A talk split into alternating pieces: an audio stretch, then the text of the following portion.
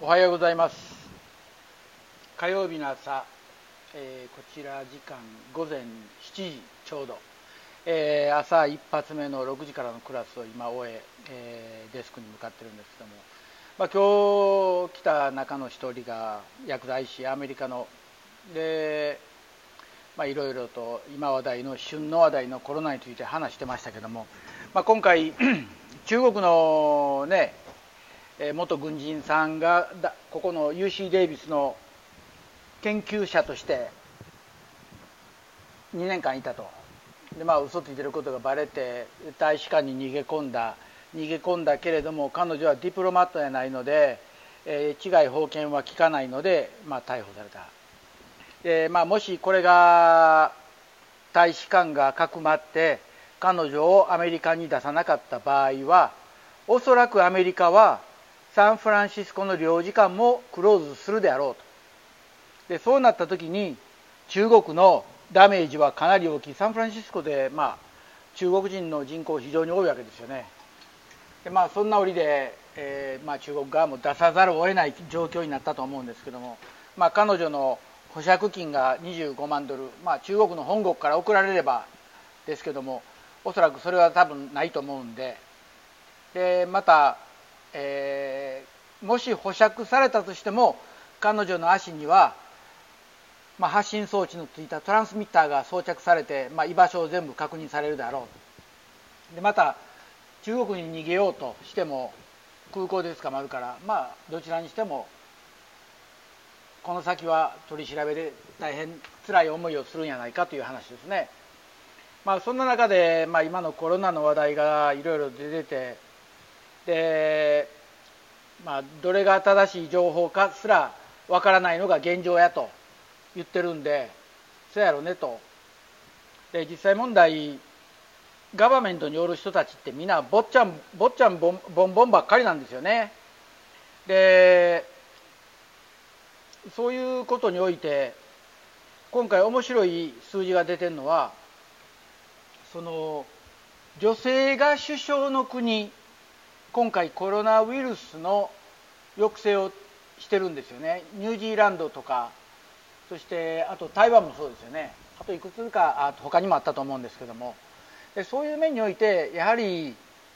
え政府はその男ばっかりでやるべきはないと思うしまあ日本にもまあ、クズみたいなおばはんいるじゃないですか、ね、蓮舫とかで大阪におるヤクザまがいのおばはんとか、ま、ああいうのは別にしてね。本当に頭のいい人がやはりトップに立って世間を見ながらやってほしいなとは思うんですけども、まあ、そんな中でまあ面白いのがねあのコロナウイルスのことになってしまうんですけども皆ハンドサニタイザーで手を洗いますけれども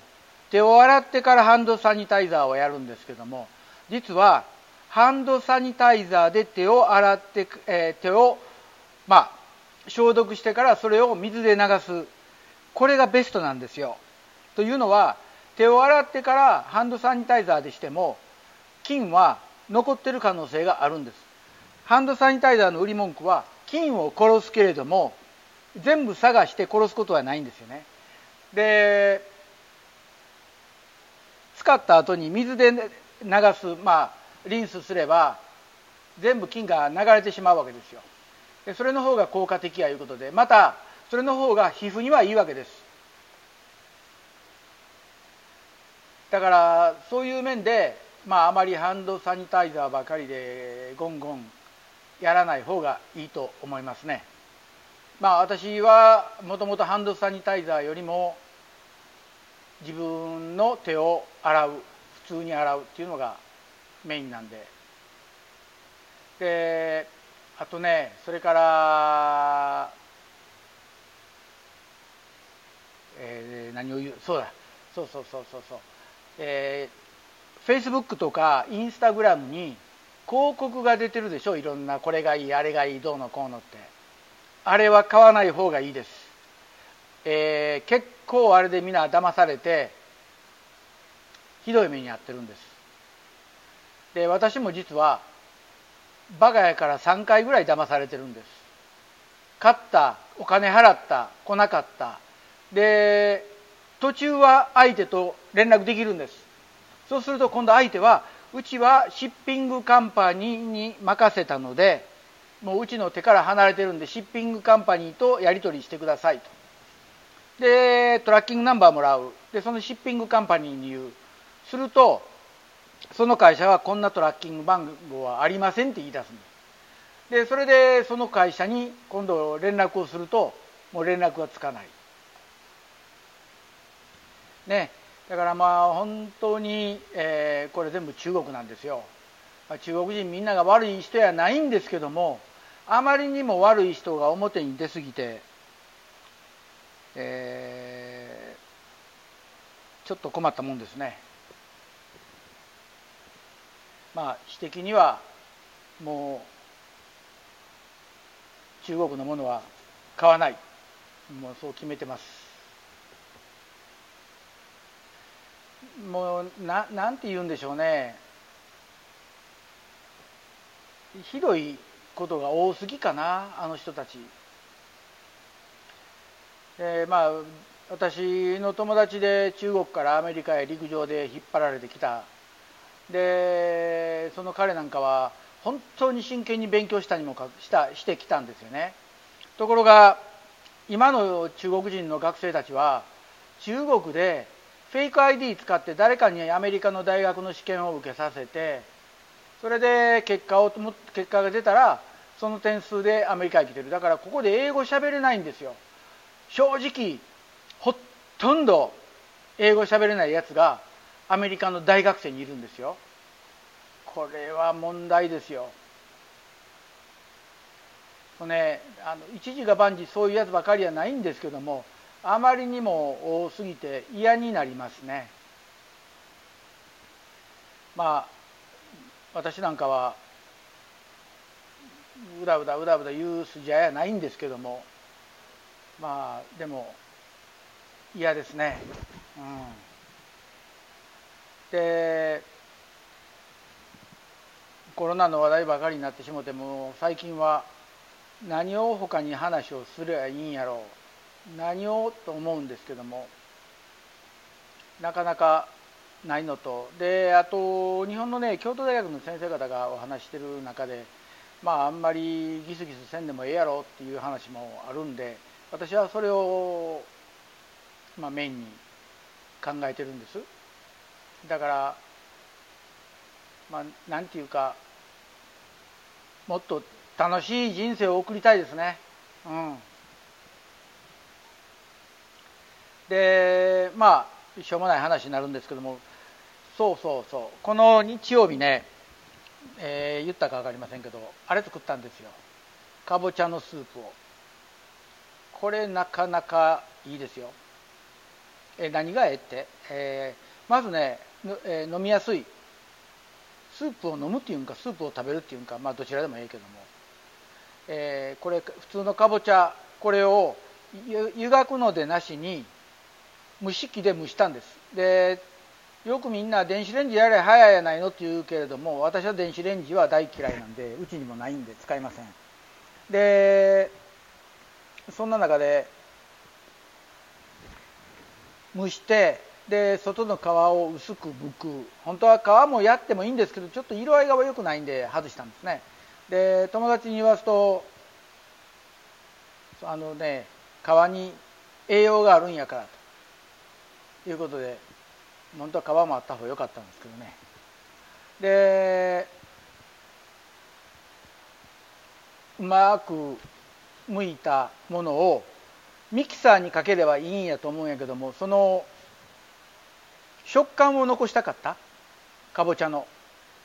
でそれでなんていうんです？マッシャーで潰して。それを今度ですねお鍋に入れてそこにコンソメスープを入れる。で無塩バターを入れる。で少し水を入れてチャポチャポの感じにしたところで一旦煮る。で沸騰する手前で今度ミルクを入れてうまく伸ばしていくんですね。で味を見ながら整えて。ですからコンソメがどんだけの量バターがどんだけの量って実は分からんのですよ。もう味自分の舌だけを頼りにやってるんですけども。なかなか、えー、いい感じでそれを冷やして今冷凍庫で凍らしたのがいくつかあって冷やしたものを暑い日に飲めばまあすっきりするやろうっていう感じですね。でねまああのなんていうんかな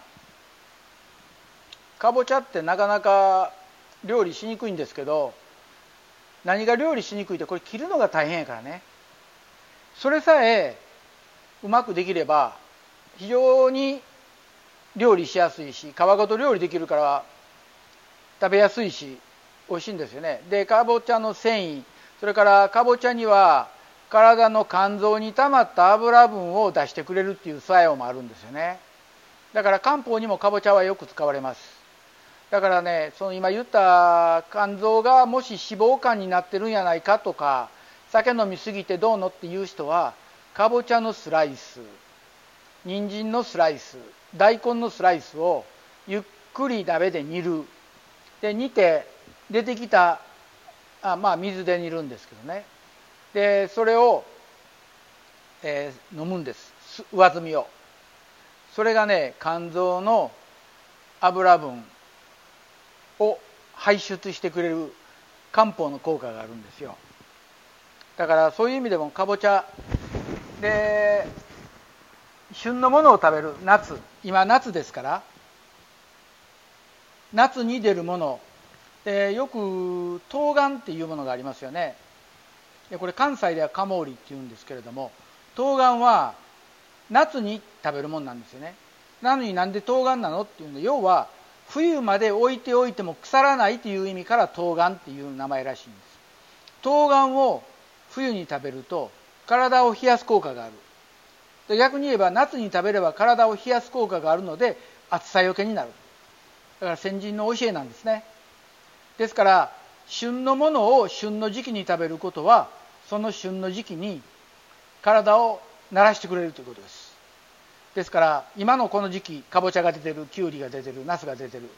今のこの時期に食べるのがベストやと思います。一度家でやってみてください。じゃあ本日はこれぐらいでありがとうございました。